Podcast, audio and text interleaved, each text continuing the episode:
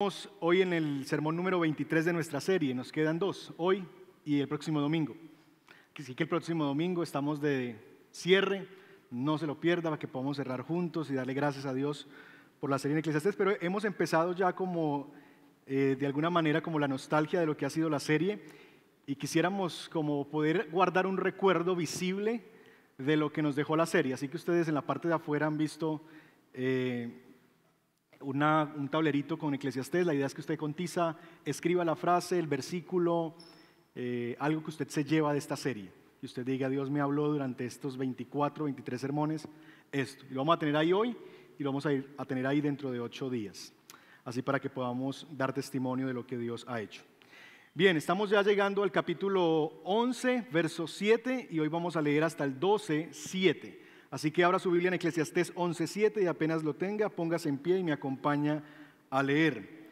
Eclesiastés capítulo 11, verso 7.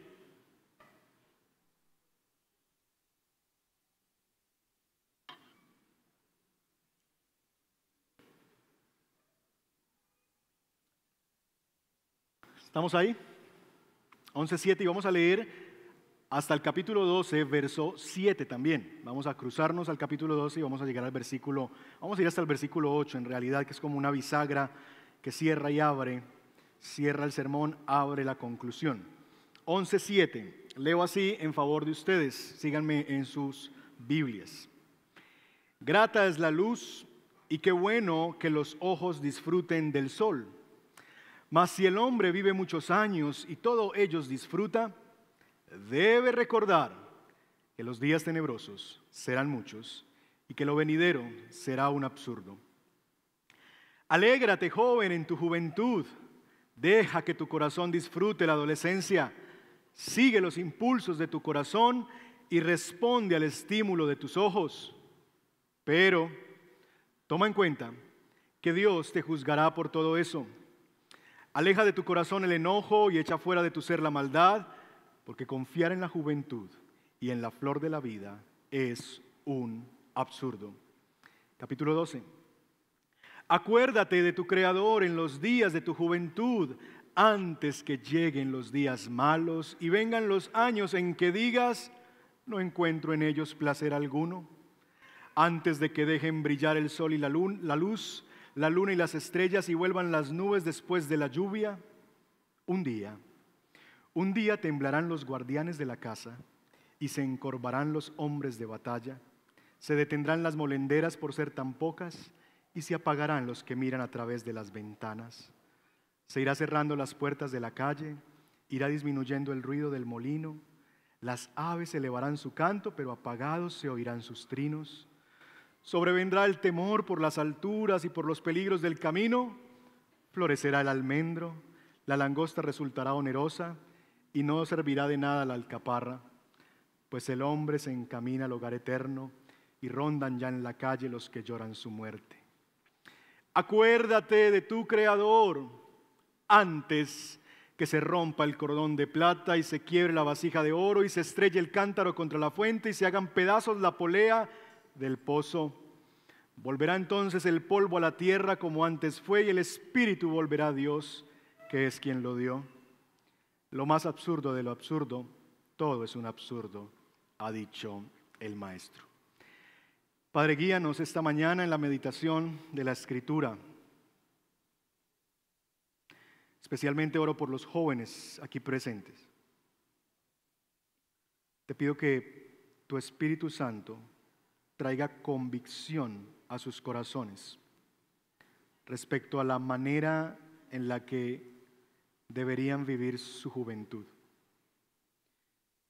No yo, pero tú sí puedes generar una profunda convicción que los lleve al arrepentimiento, que los traiga a la cruz para rendirse a aquel que murió por ellos. Oro por los que están en el atardecer de la vida, por aquellos, Señor, que están en la vejez que también les permitas a ellos reflexionar acerca de su situación actual, su vida, su momento de vida, y que puedan, Señor, también ser animados a vivir para aquel que murió por ellos. Y aquellos que estamos, Señor, como en esa etapa donde no sabemos si somos jóvenes aún o ya nos contamos entre los viejos, guíanos también para ver hacia atrás con gratitud y al futuro con esperanza. Te lo pedimos en el nombre de Jesús. Amén. Amén. Bien, pueden tomar su lugar, hermanos. El poeta latinoamericano Rubén Darío, guatemalteco de nacimiento, escribió un célebre poema titulado Juventud, Divino, Tesoro. He aquí una de sus estrofas. Dice, Juventud, Divino Tesoro, ya te vas para no volver. Cuando quiero llorar no lloro y a veces lloro sin querer. De la misma manera, mis hermanos, el predicador termina su sermón con un bello poema, un bello poema, al igual que el de Rubén Darío, sobre la vejez y la juventud. Para Rubén Darío la juventud es como un precioso tesoro que se esfuma de nuestras manos, que se va de nuestro poder y que no, y que no regresa jamás. Para el poeta centroamericano, la juventud es esa etapa en la vida en la que uno casi que va donde lo llevan y a veces hace cosas sin querer. Y es interesante que nosotros tengamos que hablar de la vejez y de, la, de esa etapa longeva de la vida, del atardecer de la vida a través de poemas. Y la razón por la que yo creo que normalmente nosotros nos referimos a la vejez con literatura poética, por ejemplo, el grupo aquí de los adultos mayores se llama Atardecer. ¿Ustedes se imaginan que tuviera otro nombre? Acercándose al fin. Eso no suena bien, ¿verdad? Anochecer. El grupo de las pocas horas. No, eso no suena bien. Suena más bonito atardecer. Es difícil hablar de envejecer. Y quizás por eso encontramos palabras para describirlo. Quizás por eso, en lugar de decir el predicador las siguientes palabras, al llegar a viejos, las piernas te temblarán, tu columna se encorvará, las muelas se te caerán y te irás quedando ciego. El predicador prefiere decirlo de esta manera. Mire conmigo el verso 3 del capítulo 12. Un día temblarán los guardianes de la casa y se encorvarán los hombres de batalla. Se detendrán las molenderas por ser tan pocas y se apagarán los que miran a través de las ventanas. Mejor, ¿cierto? ¿Cuánto nos cuesta llegar a viejos que para hablar de ellos, de ello, tenemos que esconder a través de bellas palabras lo difícil que es envejecer? Este es un poema. Este es un poema sobre la vejez, pero es un poema sobre la vejez que el predicador pretende que sea leído por la juventud. Quizás Salomón está, como les he dicho, mi teoría es que Eclesiastés es el libro que o produjo proverbios, ¿verdad? O es el libro que no leyó proverbios. Y si pensáramos en esa realidad, quizás esta es una etapa ya longeva en la vida del predicador. Gobernó Salomón seguramente unos 40 años, dice la escritura, sobre Israel. Estamos calculando que está en sus 60, 70 y está reflexionando sobre la vida. Pero quiere dejarle estas reflexiones a los que vienen detrás de él. Él ya ha vivido, se ha estrellado con la vida, ha sufrido muchísimo, ha buscado el sentido de la vida en cuanto al lugar recóndito ha ido lo buscó en el placer, lo buscó en el conocimiento, lo buscó en la academia, lo buscó en el trabajo, lo buscó en el palacio, lo buscó en las mujeres, lo buscó en el alcohol, lo buscó en las artes, en todo lo que usted se imagine, lo buscó. Y llega al final de su vida y hace unas reflexiones sobre la vejez para que sean leídas y atendidas por la juventud. De hecho, si tuviéramos que ponerle un título a este poema o a esta serie de poemas, podríamos titularlo Recuerda. Porque esa palabra aparece por lo menos en cuatro oportunidades en lo que acabamos de leer. En el capítulo 11, verso 8, dice, mas si el hombre vive muchos años y todos ellos los disfruta, debe recordar. En el versículo 9, parte final, dice, toma en cuenta que Dios te juzgará. Recuerda que Dios te juzgará. Capítulo 12, verso 1, acuérdate de tu Creador. Y en el verso 6, acuérdate de tu Creador. En cuatro oportunidades el predicador quiere que recordemos. Lo que quiero que hagamos esta mañana es precisamente que podamos reflexionar, reflexionar sobre la vejez, con la esperanza de que el Señor nos ayude, número uno, a quienes se llaman o se sienten jóvenes, a atender a estas reflexiones desde el corazón, reflexiones de un viejo amigo, el predicador. Pero para aquellos que están en la vejez, también puedan verlo como una oportunidad de vivir sus vidas delante del Señor. ¿Qué es lo que el predicador quiere que recordemos antes de terminar su sermón de 12 capítulos?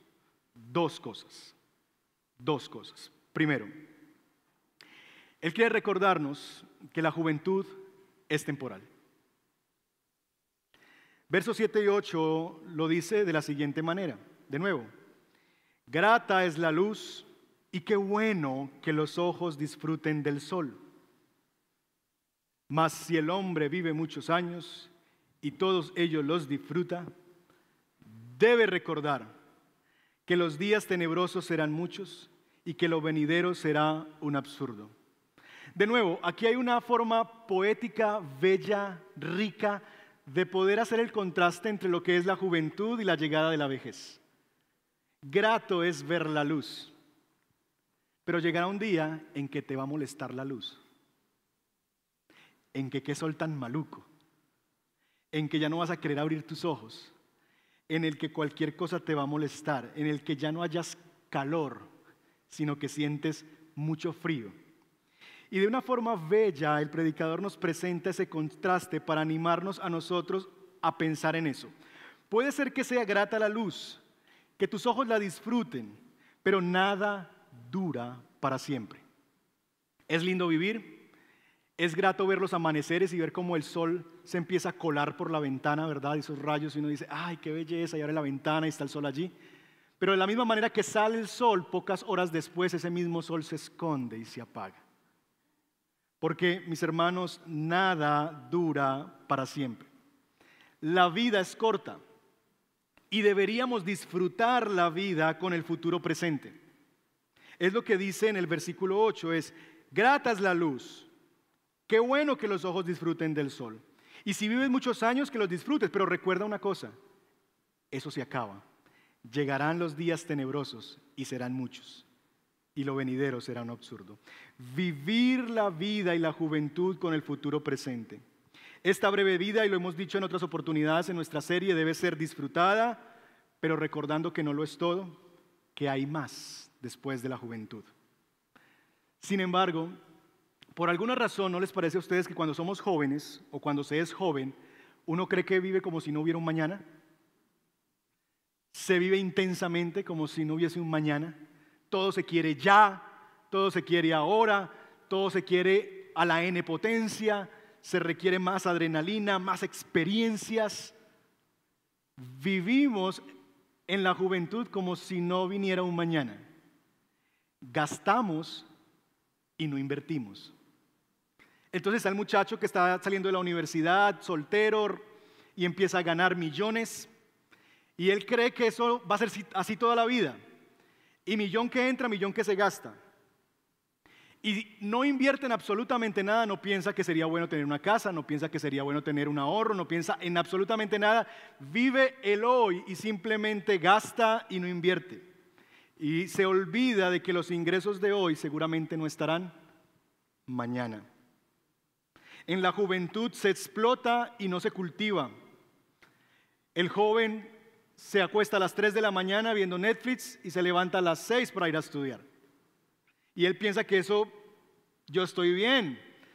Desayuna con un perro caliente, almuerza con una hamburguesa y cena unas alitas y como se va a trasnochar, pide una arepa camivera a las 11 de la noche. Y él dice, no, estoy bien, no te hace daño, no, explota su cuerpo. El joven piensa que es una máquina y se olvida que el abuso de hoy se lo cobrará su cuerpo mañana. En la juventud se maltrata al cuerpo como si fuera indestructible, se bebe, se fuma, se consume, se come, se trasnocha. Y se olvida de que la factura se cobra después. En la juventud se abraza el placer a costa del amor. Entonces se coleccionan mujeres, se coleccionan relaciones sexuales, hombres, se coleccionan aventuras y nunca el joven fue capaz de amar a una sola mujer más que a lo que amaba el placer. Y como jamás fue capaz de amar a una mujer más que lo que amaba el placer, llegará el día en que, como dice el texto, llegará el día en que, verso 1 del capítulo 2, vendrán los días en que dices, no encuentro en ellos placer alguno. Llegará el día en que aunque tenga placeres, ya no haya placer en eso. Y no tendrá ni a una sola mujer que lo ame verdaderamente. Porque amó toda la vida el placer y no fue capaz de amar a una persona por toda su vida. Y sabemos eso. Sabemos que la vejez nos va a cobrar las facturas. Sin embargo, seguimos viviendo así y nuestros jóvenes siguen viviendo así. Y la pregunta es, ¿por qué? ¿Por qué vivimos así? ¿Por qué vivimos en la juventud como si no hubiese un mañana? Y la razón, la respuesta está en el verso 10 del capítulo 11, en la última parte. Aleja de tu corazón el enojo y echa fuera de tu ser la maldad, porque confiar en la juventud y en la flor de la vida es un absurdo. La razón por la que vivimos así como vivimos, explotando la vida, gastando y invirtiendo, amando más el placer que el amor, es porque creemos que la juventud no se nos va a acabar. Juventud, divino tesoro. Es un divino tesoro que nunca nos será quitado. Confiamos en la juventud como un tesoro inagotable. Y confiar en la juventud es un error, porque la juventud termina, y la vejez te va a cobrar la cuenta de lo que hiciste en tu juventud. Mientras preparaba esta predicación, pensaba en cómo poder nosotros autoevaluarnos si estamos viviendo bien nuestra juventud, si estamos viviendo sabiamente nuestra vida, de tal manera que no podamos reprocharnos algo de lo que estamos haciendo hoy día. Y pensaba en la siguiente pregunta si hoy fuera tu último día de vida, ¿qué harías? Tómate un minuto para pensar. Si hoy fuera el último día de tu vida, ¿qué harías? Si recibieras una llamada del cielo, ¿verdad? Te está llamando Dios y Dios dice, prepárate porque morirás. Mañana a las 8 de la mañana estarás conmigo o estarás más bien delante de mí. ¿Qué harías?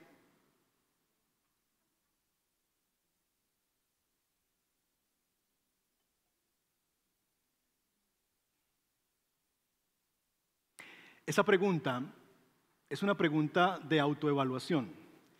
Y la respuesta a esa pregunta nos ayuda a evaluar cómo estamos viviendo y si estamos viviendo sabia o neciamente. Si tu respuesta es que harías cosas diametralmente distintas a las que estás haciendo hoy, estás viviendo neciamente. Si lo que pensaste es en hacer una gran cantidad de cosas que hoy no estás haciendo, eso es muestra de que estás viviendo de una forma necia. Pero si tú concluyes, ¿sabes qué? Pues no haría muchas cosas diferentes a las que estoy haciendo hoy.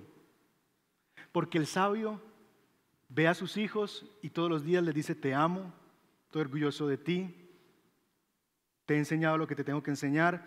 El sabio ve a su esposa y no tiene cuentas pendientes, le dice que la ama, la cuida como Cristo cuida a su iglesia, la ha amado, la ha cuidado no tiene cuentas pendientes con nadie, no, no, le debe nada a nadie, ni honor, ni gloria, ni honra a nadie, a cada uno le ha dado lo que merece.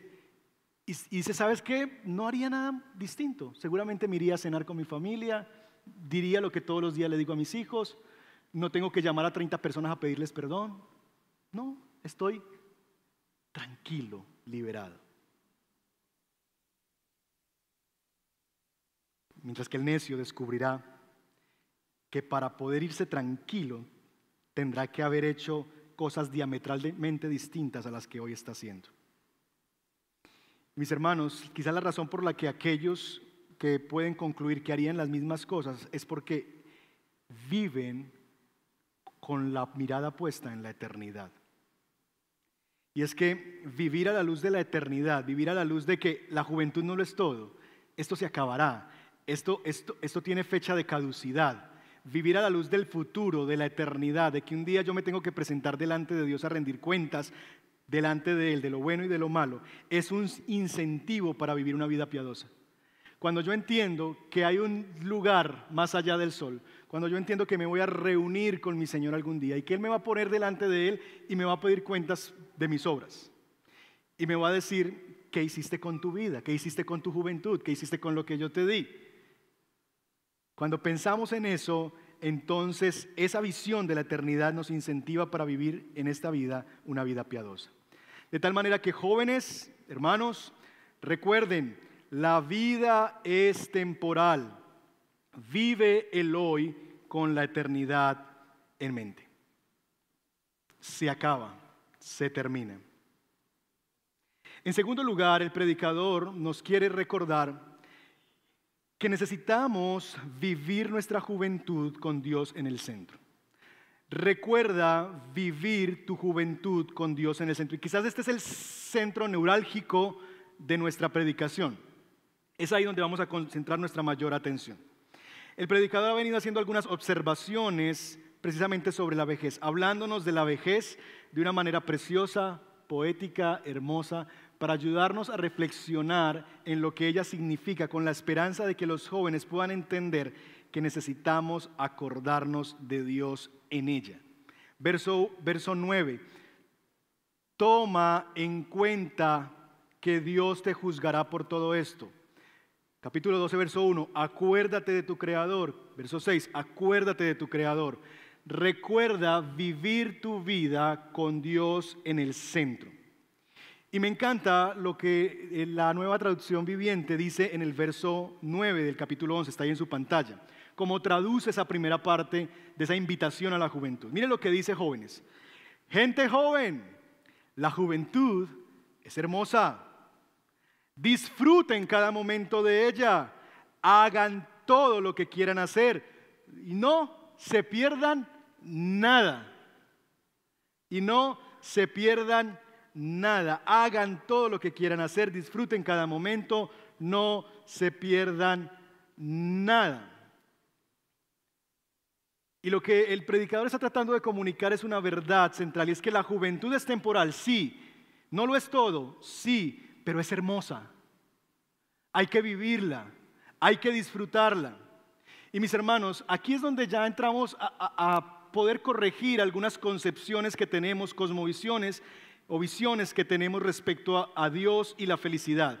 Porque hay una concepción popular entre el pueblo de Dios que no solamente es errada, sino que es herética. Y es que Dios se opone al placer y a la alegría. Casi que como que tú tienes que elegir o agrado a Dios o persigo la alegría. Como que son dos caminos y que los jóvenes dicen, Ay, es que tengo que decidir en buscar ser feliz, estar contento, alegre o buscar obedecer y agradar a Dios. Y tenemos de alguna manera metido en nuestra mente que Dios se opone a la alegría, que Dios se opone al deleite, que Dios está en contra de nuestro gozo y que buscar a Dios es renunciar a la alegría. Y eso es herético porque es completamente contrario a lo que enseña la palabra de Dios. La palabra de Dios dice que Dios es el que da alegría. En el Salmo 4.7 el salmista dice, Tú pusiste en mi corazón más alegría que la de tener trigo y vino en abundancia. Dios da la alegría. En la palabra de Dios dice que la palabra, que ella, la escritura, produce alegría al corazón. Salmo 119, tengo tu palabra como herencia eterna, porque ellos me alegran el corazón. Los mandamientos de Dios alegran el corazón. La palabra de Dios dice que la alegría es un fruto del Espíritu Santo, mas el fruto del Espíritu Santo es amor, gozo. Es el fruto de vivir en el Espíritu, es un fruto del Espíritu Santo en nosotros la alegría. Es más, la Biblia dice que la alegría es un mandamiento de Dios. Regocijaos en el Señor. Otra vez les digo, regocijaos.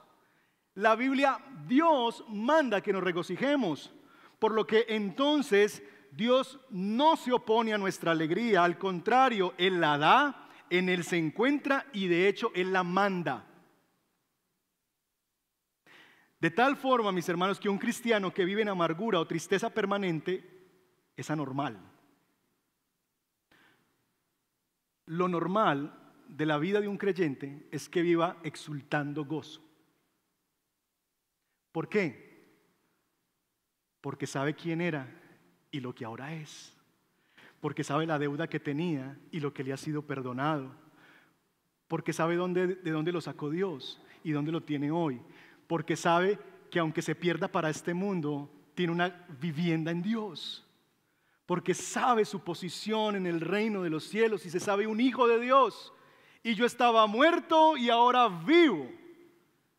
Y basado en esa realidad, el creyente vive lleno de gozo, no libre de dificultades, sino lleno de gozo que está por encima de las circunstancias. Ahora, hay temporadas en la vida donde sí, vamos a ser sobrecogidos por la angustia, por la tristeza. Sí, eso nos pasa y nos pasa a todos los creyentes, pero no debe ser el estado permanente de un creyente.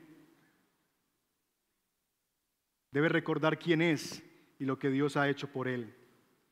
Así que, mis hermanos, amigos, Dios no se opone al gozo. Dios estimula y nos invita a la alegría. Dios quiere que, vivamos en alegría. Dios quiere nuestro gozo. Así que alégrate, vive tu juventud, haz que tu corazón disfrute de la adolescencia, sigue los impulsos de tu corazón, responde al estímulo de tus ojos, pero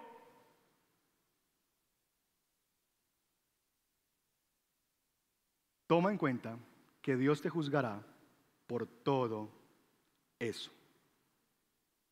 Y es aquí donde los jóvenes dicen, bueno, pastor, es que eso es como como cuando un papá le dice al niño, bueno, amor, puedes jugar lo que quieras. ¿Listo? Pero no puedes prender el televisor, no puedes sacar la bicicleta, no cojas el balón, ¿verdad? No saques los legos, pero puedes jugar lo que quieras. Y el niño queda como que, y muchos jóvenes se sienten así con Dios.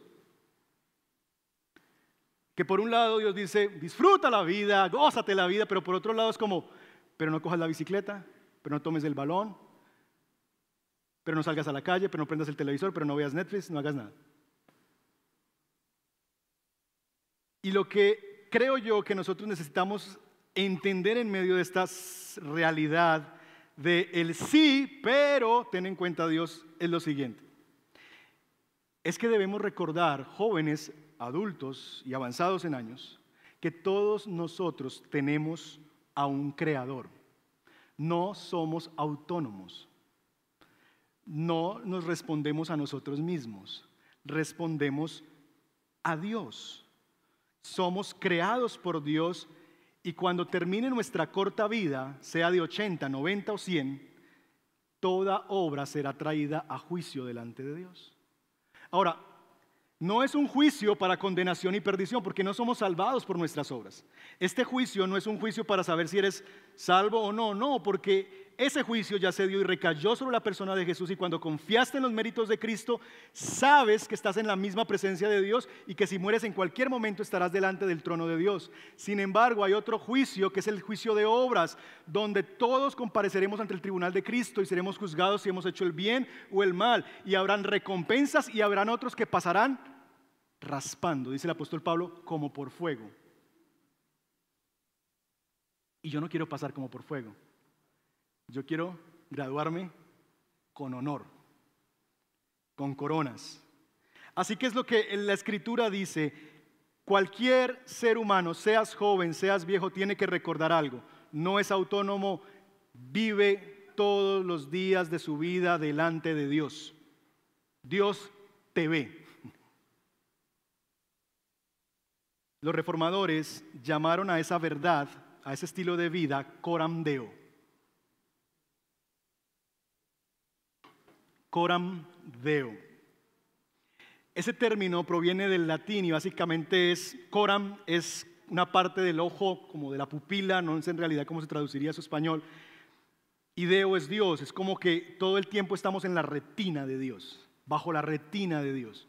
Y que los creyentes vivimos bajo la retina de Dios. Y creo que esa verdad, esa expresión de la reforma coram deo, resume y captura muy bien la verdad que el predicador le quiere dar a los jóvenes.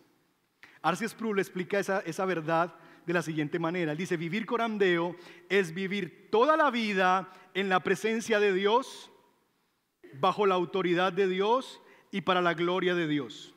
Vivir en la presencia de Dios es entender que lo que hagamos y donde lo hagamos, estamos haciéndolo bajo la mirada de Dios.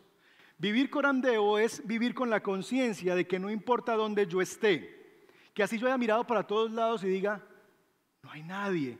Si hay alguien, está el rostro de Dios frente a ti, que no importa la sala oscura en la que estés, que no importa la roca donde te vayas a esconder, que no importa el lugar del mundo donde esté, puede que no haya wifi, puede que no tengas datos, pero siempre estará la señal de Dios viendo tu vida, el rostro de Dios frente a ti.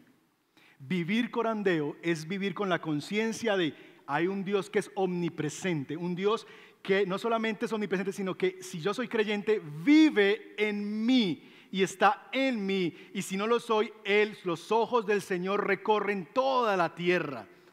Él está al tanto de todo lo que yo haga y no puedo escapar de su presencia y de su mirada. Salmo 139. ¿A dónde huiré de tu presencia?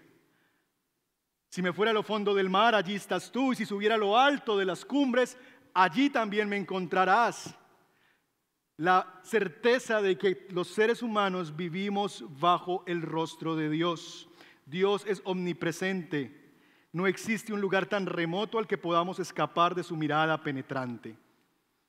Dios, mis hermanos, está hoy entre nosotros. Aquí está Dios entre nosotros. El Espíritu Santo está en medio de nosotros. Dios a través de su palabra está en medio de nosotros. Pero ese mismo Dios que está en este lugar cada vez que se reúne su iglesia, es el mismo Dios que se va a sentar contigo esta tarde a ver la serie que ves en televisión. Es el mismo Dios que va a estar contigo mañana en el devocional y cuando abras tu Biblia, ahí está Dios delante de ti, pero es el mismo Dios que va a ir a esa cita con el cliente que tienes a las 10 de la mañana y va a escuchar y va a ver lo que tú le dices a ese cliente. Es el mismo Dios. Por lo que nos ayudaría para vivir sabiamente, hacernos unas preguntas cada vez que estemos puestos a hacer algo. ¿Me animaría a hacer eso que voy a hacer delante del rostro de Dios? ¿Me atrevería a ir a ese lugar si sé que conmigo va Dios? ¿Entraría en esa relación delante del rostro de Dios? diría estas palabras llamando a Dios como testigo delante de su rostro, diría estas palabras que voy a decir a mi esposa, a mis padres, a mi jefe. ¿Le metería eso a mi cuerpo delante del rostro de Dios? ¿Miraría esa imagen de la pantalla delante del rostro de Dios? Esas preguntas nos ayudarían a, ser más conscientes de esa verdad, que quiéralo o no aceptar, tú vives delante del rostro de Dios. Y que lo que tú ves, a donde tú vas, lo que tú haces, lo estás haciendo delante del rostro del mismo Dios.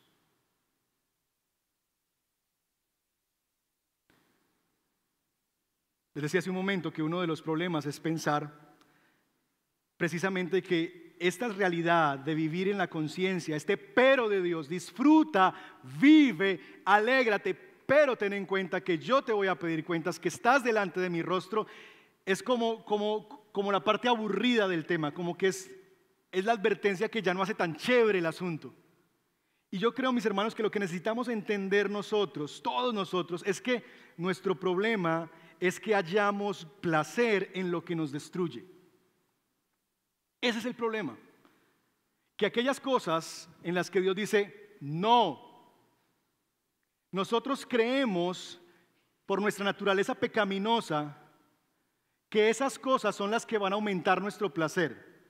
Nuestro corazón caído, nuestra naturaleza pecaminosa hace que nos gocemos en lo que nos destruye. Hace que un hombre que sabe que está dañando su cuerpo a través del alcohol, de las drogas, lo siga haciendo. Él sabe que va a perder su familia. Él sabe que su esposa le ha dicho, no te aguanto más, la próxima te vas. Y él ama su casa, ama a su esposa, pero ama más ese placer destructivo que a su esposa y que a Dios. Y ama tanto eso que lo abraza con todo su corazón, porque cree que hacer eso le va a aumentar su gozo, su alegría. Por lo que, mis hermanos, lo primero que necesita, que necesita un joven para vivir a plenitud su juventud es nacer de nuevo. Porque hasta que tú como joven no recibas un nuevo corazón, no vas a aprender a regocijarte por y en las cosas correctas. Hasta que tú no recibas una nueva naturaleza, no vas a empezar a gozarte y alegrarte por las cosas y en las cosas correctas. Mientras que sigas viviendo en una vida consumida por el pecado, por el egocentrismo, sin Cristo, sin Dios en el centro, vas a seguir amando lo que amas. Y yo les he puesto esta ilustración muchas veces. Si tú eres un chulo, un gallinazo, no sé cómo lo llaman en su región, y te ponen un mortecino y te ponen al lado comida de alta calidad, alpiste premium, el chulo no va a comer alpiste premium. Él se va a comer el mortecino porque su naturaleza le indica que eso es lo mejor que existe, que es lo que su alma desea. Y nadie lo obliga a comerse el mortecino, lo come con gusto sabe que se está matando, que se está haciendo daño, que se está destruyendo, que está haciéndole daño a la gente que está a su alrededor, que está haciendo doler el corazón de su mamá, que está maltratando el corazón de su papá. Pero todavía lo hace porque se deleita en eso. ¿Qué tiene que pasar en la vida del chulo para que ya no coma mortecino y coma alpiste premium? Que deje de ser un chulo. Que deje de ser un gallinazo, que se le cambie la naturaleza, que reciba un nuevo corazón. Y entonces cuando sea paloma o canario, Va a ver el mortecino y va a decir, uy, no, no, no, no, no, no, quiero al piste. Lo que un joven necesita para poder vivir a plenitud su juventud, para deleitarse en las cosas correctas y por las cosas correctas, es nacer de nuevo. Aquellas cosas que sumarán para su gozo eterno y no que lo alejarán. Pero el problema, mis hermanos, es que nosotros creemos que cuando Dios prohíbe o limita un placer es para disminuir nuestra alegría. Y lo que debemos entender es que cuando Dios prohíbe o limita un placer no es para disminuir la alegría, es para mantenerla, es para aumentar nuestra alegría. Cuando Dios dice, no, no, por esta puerta no, no hagan esto, esto no, cuando Dios dice, alégrate, disfruta, pero recuerda mi palabra, recuerda mis mandamientos, no es porque Dios sea aburrido, no es porque Dios quiere quitar mi gozo, al contrario, Dios quiere que mi gozo, mi gozo florezca, se mantenga vigente. ¿No es lo que pasó en el jardín del Edén?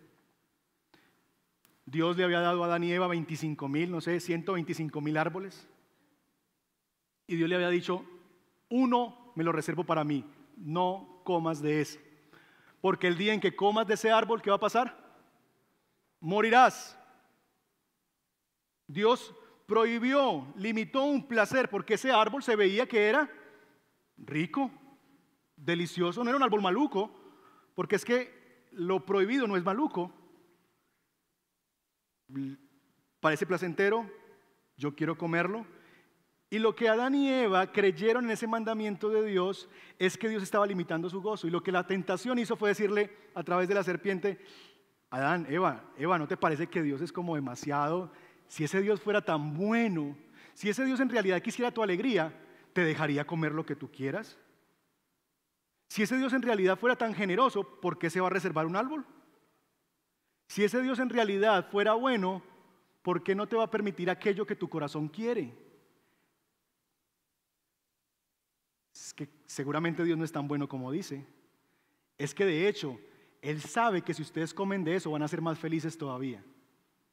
Que es que en ese fruto ustedes van a ser como Él y Él no quiere eso porque Él es un egoísta. Él es un amargado. Él no quiere que ustedes disfruten la vida. Y Eva se tragó el cuento enterito y teniendo a su disposición 125 mil árboles con 125 mil frutos, puso su mirada en uno solo y dijo, quiero ese. Eva, vas a morir, no importa, quiero ese.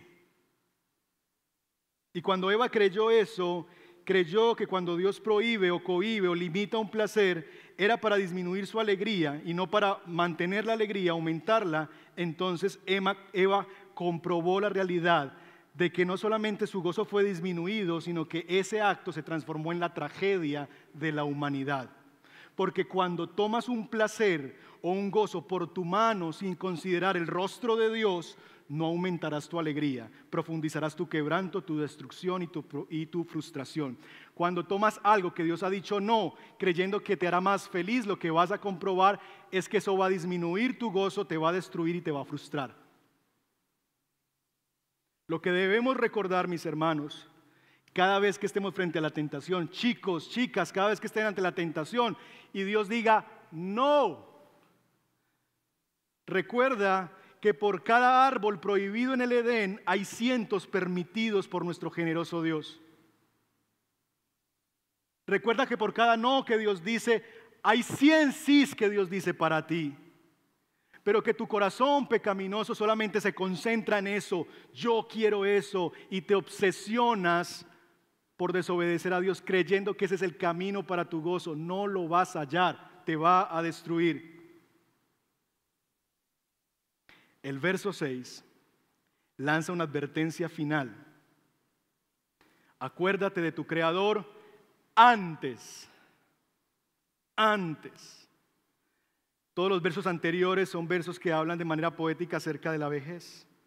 El verso 5 habla del día en la vejez cuando ya sobreviene, sobrevendrá el temor por las alturas y por los peligros del camino. Es en la vejez donde usted le tiene ya miedo a las alturas, ya no quiere caminar por una calle oscura.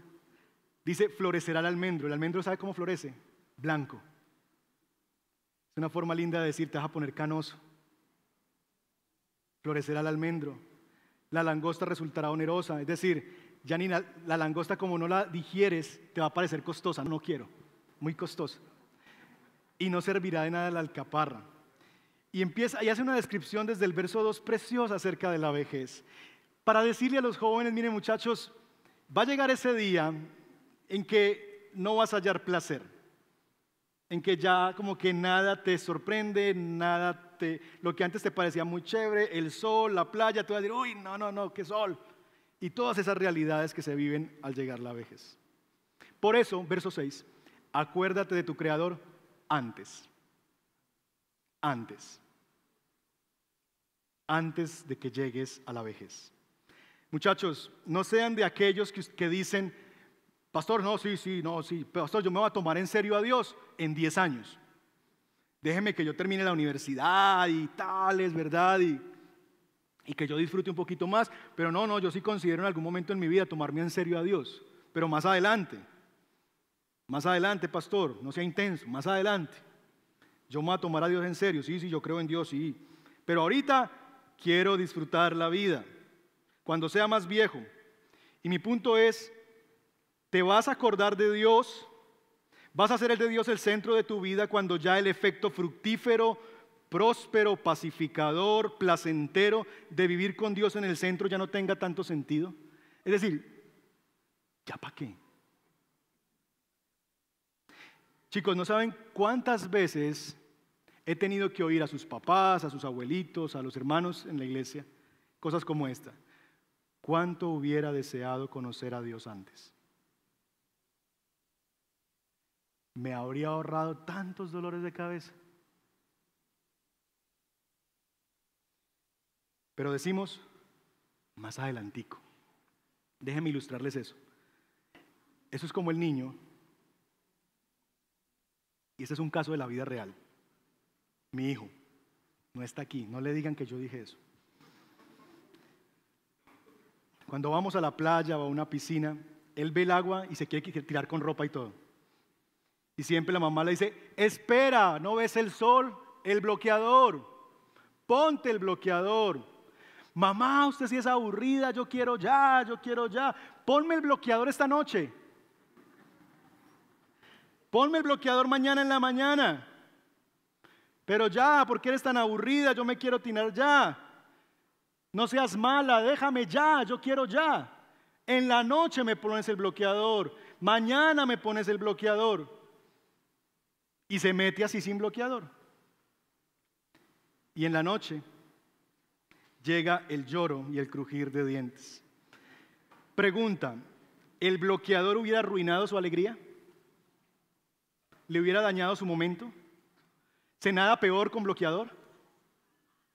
¿Pesa mucho el bloqueador y lo hunde a uno en el agua? ¿Se disfruta menos la piscina con bloqueador? No, de ninguna manera. ¿Sabe qué hubiera hecho el bloqueador? Habría prolongado la alegría de la mañana hasta la noche. Pero como no se puso el bloqueador, su alegría se disminuyó en la noche. Y lo que era una alegría en la mañana se convirtió en un tormento por la noche. Así mismo hacemos con Dios. Por la noche, Señor, ponte el bloqueador, ponme a mí en el centro. ¿Quieres disfrutar de la vida? Disfrútala, pero ponme a mí en el lugar que corresponde. Vive la vida, disfruta. Ahí está la piscina, si puedes meterte, pero ponme a mí en el centro, ponte el bloqueador. No, no, no, porque es tan mal otro día. Llega la noche y llega el tormento. El bloqueador no te va a quitar el gozo, te lo va a prolongar, te lo va a aumentar. De tal manera que Recuerda disfrutar tu juventud con Dios en el centro. No seas de los que quieren ponerse el bloqueador en la noche, porque ya en la noche no servirá de mucho. Pastor, ¿y qué de los de los que ya les floreció el almendro? Vamos a usar palabras de la Biblia para no ofender a nadie. Pastor, ¿y qué de aquellos que ya nos tiemblan los guardianes de la casa? De aquellos a quienes se nos encorvaron los hombres de batalla. De aquellos que las molenderas son tan pocas. De aquellos que se nos apagan los que miran por las ventanas. ¿Qué de nosotros los viejos? ¿Hay mensaje de Dios para nosotros hoy? Sí, sí lo hay. Y el mensaje es muy sencillo. Es no desperdicies tu vejez. Alguien dijo alguna vez, no sé quién lo dijo, no voy a decir que yo lo dije porque yo no lo dije. Si la, si la juventud supiera y la vejez pudiera. Eso me parece muy sabio. Si la juventud supiera y la vejez pudiera. Porque es verdad, lo que carece la juventud y lo que carecemos en la juventud es sabiduría, es de sabiduría. No sabemos, no sabemos. No sabemos muchas cosas que se llegan a saber a través de transitar kilómetros, de hacer millas de vuelo en la vida. Así que si la juventud supiera, pero es verdad también que si la vejez pudiera, porque ya sabe mucho, pero ya no tiene las fuerzas que tenía antes, pero ya no puede hacerlo. La juventud carece de sabiduría pero puede procurarla. Por eso el predicador la enseña. Por eso existe el libro de Proverbios. Por eso el predicador escribe un libro como estos para que nos muestre el reflejo de una persona que trató de encontrar el sentido de la vida dándose golpes, buscándolo, buscándolo de maneras inapropiadas, para mostrar, mire, ustedes no tienen que pasar por aquí, ya yo pasé. Aprendan a través de los consejos y no de los golpes de la vida. Aquí está un cuadro de que no es por ahí, no es por ahí, no es por ahí. Así que aunque la juventud carece de sabiduría, sí puede hallarla. El apóstol Pablo le dice a Timoteo, no te avergüences de tu juventud, sino sé ejemplo en fe, en pureza, en amor, en doctrina. Se puede ser joven y sabio si se aprende desde temprana edad. Por su parte, la vejez carece de fuerza, pero no siempre. Y ahí está el hermano que diga, no, pastor, Tampoco. ¿Y qué si todavía tienes fuerzas? ¿Y qué aunque tengas 60, 70, 80, 50, no sé cuántos? ¿Todavía tienes fuerzas? ¿No crees que debería usarse eso que tienes, eso que puedes, para propósitos sabios, santos y eternos? ¿Saben cómo define me encanta cómo define John Piper la, vejez. Él dice, envejecer es simplemente madurar para el reino. Qué belleza, ¿no? Usted no está viejo, usted está madurito para el reino. Envejecer es madurar para el reino. Es madurar para el reino. Porque en la vejez En la vejez se ha coleccionado una cantidad de experiencias, en la vejez se logra tener mayor tiempo, en la vejez se tiene una cantidad de recursos que es el momento precisamente de ponerlos al servicio del reino de Dios. El problema es que cuando nosotros envejecemos, asumimos la vejez como una muerte. Y mucha gente se muere antes de morirse. Dice Ralph Winter lo siguiente acerca de la jubilación. Él dice, la mayoría de los hombres no muere por la vejez, muere porque se jubila. La mayoría de los hombres no muere por la vejez, muere porque se jubila. Dice él, citando la escritura, salva tu vida y la vas a perder. Al igual que las drogas u otras adicciones psicológicas, la jubilación es una enfermedad virulenta, no una bendición. ¿Dónde ven en la Biblia la jubilación? ¿Se jubiló Moisés? ¿Se jubiló Pablo? ¿Se jubilaron Pedro y Juan? ¿Se jubilan los militares en medio de una guerra? Hay gente que se muere cuando se jubila. Y creen, piensan, sienten que Dios no les va a demandar cuentas de eso. Si no te has muerto, hermano, hermana, aunque estés jubilado, jubilada, es porque todavía Dios tiene propósitos contigo y a través de ti. No te has muerto. La jubilación no es un pecado pero tampoco es el propósito de la vida. Hay gente que su propósito en la vida es jubilarse. ¿Cuál es tu sueño? Jubilarme. Y eso es el propósito eterno de su vida. O sea, esa es la meta, el día en que yo me jubile. Y cuando se jubilan se mueren, literalmente, se mueren. No, no hacen nada, no mueven nada, no, no le dan un golpe al mundo. La jubilación debería ser más bien el comienzo de una nueva etapa para disfrutar lo alcanzado o para seguir disfrutando lo alcanzado, para bendecir a otros, nuevas generaciones, para trabajar en lo que tiene valor eterno. Mis hermanos, si tienes fuerza y si puedes dar tu fuerza, tu tiempo, tus recursos a quien dio su vida por ti, ¿por qué no hacerlo? Si puedes dar tus recursos, tu sabiduría que te ha dado los años, la experiencia, el tiempo con el que ahora cuentas que otros no cuentan para servir a propósitos eternos, ¿por qué no usarlos para aquel que murió por ti?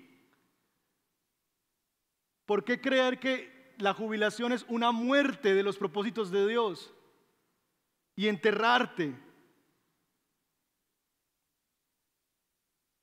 Dice la escritura que Él murió por todos, para, los, para que los que viven, ¿vive usted? Ya no vivan para sí, sino para el que murió por ellos y fue resucitado. ¿Captamos el punto?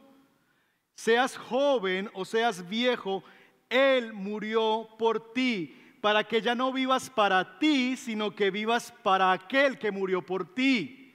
Pero muchos de nosotros pensamos que la vejez es empezar a vivir para mí. ¿Por qué te quieres jubilar? Para vivir para mí. Si tú eres un creyente, eso no debe ser lo que tú dices.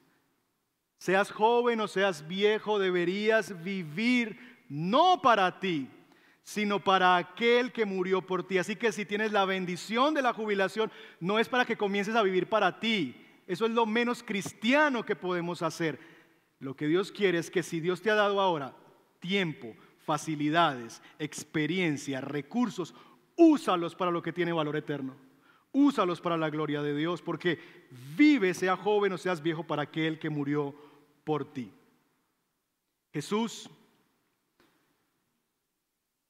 eligió perder su vida para salvarla. Muchos de nosotros diríamos de Jesús, qué desperdicio de vida. 33 añitos. Imagínense lo que ese hombre hizo en tres años. ¿Vos te imaginas donde hubiera vivido 20 más? Hasta los 53. 40 más. Hasta los 73. Lo que había podido hacer, qué desperdicio ir a esa cruz. La forma en que nosotros pensamos es que si Él hubiera salvado su vida, habría podido hacer más para Dios. Pero Jesús decidió perder su vida para salvarla. Y decidió perder su vida y ponerla en las manos de aquel al que él le dijo, Padre, no se haga como yo quiero, sino como tú. Aquí está mi juventud, aquí están mis 33 años. Y si tú crees que es el tiempo, aquí estoy, te entrego mi juventud. Y le entregó sus 33 años a la voluntad del Padre y abrazó la voluntad del Padre para él. Y al perder su vida por causa de lo que Dios quería para él, entonces la salvó. Porque al tercer día se levantó entre los muertos y hoy está sentado a la derecha de Dios gobernando. Pero no solamente eso, sino que no solamente salvó su vida al perderla, sino que salvó la nuestra. En el sacrificio de este hombre que decidió perder su vida para salvar, nosotros hallamos la vida. Muchachos, estamos siempre ante dos realidades, confiar en Jesús o confiar en tu juventud. El verso 10 del capítulo 11 dice, confiar en la juventud y en la flor de la vida es un absurdo. Confiar en la juventud divino tesoro es un absurdo, porque es un tesoro que se te va entre las manos, es un tesoro perecedero, es un tesoro que lo vas a perder. Sí es un tesoro, sí, pero la polilla y el orín lo corrompen, pero se acaba con los años. Así que no es confiable la juventud, pero puedes tomar la decisión de confiar en Jesús. Decía esta mañana, que yo tuve la bendición y el privilegio de conocer al Señor siendo muy joven. El Señor me rescató a los 15 años de edad. Mis padres no eran creyentes, yo fui el primer creyente de mi casa, a mí no me llevaron a la iglesia obligado, no me dijeron, siéntese ahí por si quiere salir esta noche, venga aquí, jamás. De hecho, le decía eso a mis papás, papá, venga pues. Y yo conocí al Señor en mi, en mi juventud, mis 15 años haciendo lo que los demás jóvenes hacían, ¿verdad? Perdido en cosas, vida nocturna, porque mis padres tenían un bar y todas estas cosas, y perdido en el mundo como cualquier joven de 15 años. Quizás hasta peor para los 15 años. Y yo recuerdo que cuando yo conocí al Señor y empecé a vivir para Dios, tres años más tarde yo recibí de parte del Señor el llamado al ministerio pastoral. Y eso fue raro. Yo dije, yo estaba estudiando en una universidad, estaba estudiando otra carrera, estaba estudiando mercadeo, marketing, ya estaba en mi sexto semestre de la universidad, ya para mi sexto semestre. Y Dios me habló muy claramente y dijo, te quiero para mí. Y cuando yo le comuniqué eso a mis familiares, no a mis padres, a tíos y demás, y a mis amigos, ¿saben qué dijeron ellos? Qué desperdicio. Qué tonto. El muchacho va a desperdiciar su vida tras eso, con ese futuro que tenía por delante. Qué tonto, qué tonto entregarse a eso, a vivir de las ofrendas de la gente. Qué tonto ese muchacho. Y recordaba esta semana mientras preparaba la predicación que así muchas veces se sienten los muchachos cuando entregan sus vidas a Cristo. Eres un tonto. Ve a esa muchacha como quiere contigo, como te cambia luces. Mírala como se te para, mira cómo te dice. Y tú dices que no, que porque eres cristiano. Pues puedes seguir siendo cristiano después de eso. Tonto. ¿Y sé por qué es tan tonto? ¿Por qué no va a este lugar? ¿Por qué no hace aquello? ¿No hace lo otro? ¿Por qué es tan tonto? Y recordaba a mis hermanos con regocijo y es lo que quiero terminar esta mañana diciéndole a los jóvenes que están aquí y aún a ustedes hermanos también avanzados en años las siguientes palabras. No es tonto el que da lo que puede, no puede conservar para ganar aquello que no puede perder. No eres un tonto cuando le entregas tu juventud, la cual no puedes retener, la cual no puedes abrazar por siempre no es tonto cuando le entregas tu juventud y como Jesús le dices, Padre, como tú quieras. Aquí están mis 15, mis 20, mis 18 años, mis 25 años. Aquí está mi juventud, Señor. No la puedo atesorar, no la puedo guardar. Es un tesoro, pero yo no lo puedo hacer eterno. Se me va a ir entre los dedos. Te lo entrego, te lo doy. No es un tonto el que da lo que no puede retener para ganar aquello que no puede perder, la vida eterna. Así que no eres un tonto cuando decides abrazar a Cristo desde tu juventud, cuando decides abrazar el Evangelio y vivir para aquel que murió por ti. No eres un tonto, eres sabio. Cuando entregas tu vida a Cristo siendo joven, eres sabio y vas a disfrutar y vas a multiplicar tu gozo. Conocí al Señor a los 15 años y les digo, no me arrepiento ni un solo día de haberme guardado para el Señor, de haberle entregado mis mejores años y de disfrutar y de llevar la vida que hoy llevo. Si tú entregas tu juventud, la cual no puedes retener, para alcanzar aquello, Cristo, que no te puede ser quitado, no eres un tonto, eres un sabio.